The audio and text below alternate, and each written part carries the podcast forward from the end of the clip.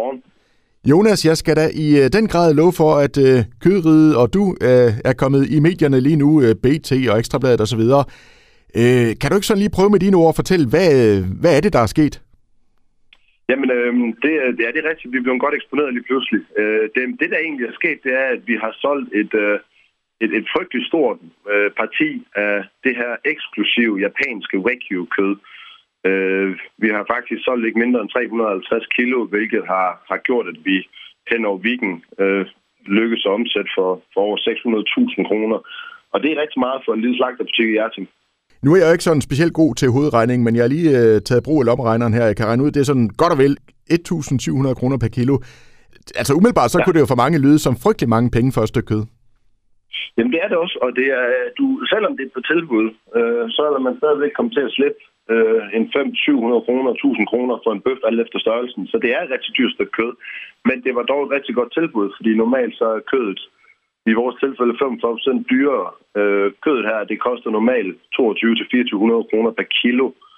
Så, så vi var lykkedes at skaffe et billigt parti, og så havde vi mulighed for at sætte det ned øh, i en rigtig god pris. Og dog stadigvæk øh, en god pris er stadigvæk 700 kroner for en bøf. Øh, og det var der rigtig mange, der var villige til at betale. Blev du overrasket over, at det gik så stærkt? Altså absolut. Øh, som, som jeg også udtalte mig til BT om, var også, at, at vi havde købt hjem i spekulationer om, at vi gerne ville have haft Danmarks billigste Wagyu sådan resten af året, fordi vi havde mulighed for at fryse ned og så sælge det resten af året til en rigtig skarp pris. Men øh, der måtte vi jo så erkende, at det skulle der gå tre dage med, og så var det udsolgt. Kan du ikke sådan, Jonas, lige prøve at fortælle, hvad er det, det her kød, det kan, altså siden at det, det både er så dyrt og så eftertragtet? Men det, det, det kødet kan, og det som også øh, skiller vandene, og det kan vi også læse på kommentarsporene på de sociale medier, det er jo, at kødet er ekstremt fed. Det vil sige, når man kigger på det, så ligner det jo nærmest en, en skive lurpak med nogle røde prikker. Øh, og det er simpelthen fordi, at fedtindholdet er så ekstremt højt i det her kød her.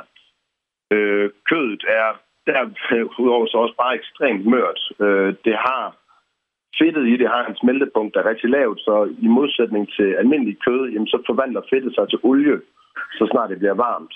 Og, og det gør, at oplevelsen, når man spiser det, er meget, meget intens. Det vil sige, man kan ikke sammenligne det her med andet kød, man spiser. Man kan ikke spise 300 gram af det eksempelvis. Det vil simpelthen blive for, for voldsomt. De sociale medier, det, det går jo løs. Det går lystigt for sig. Der er også nogen, der kommer med negative kommentarer og siger, det er ja, altså alt for dyrt, og øh, det kan ikke betale sig sådan rent miljømæssigt at hente kød fra Japan osv. Altså, hvordan har du taget de kommentarer?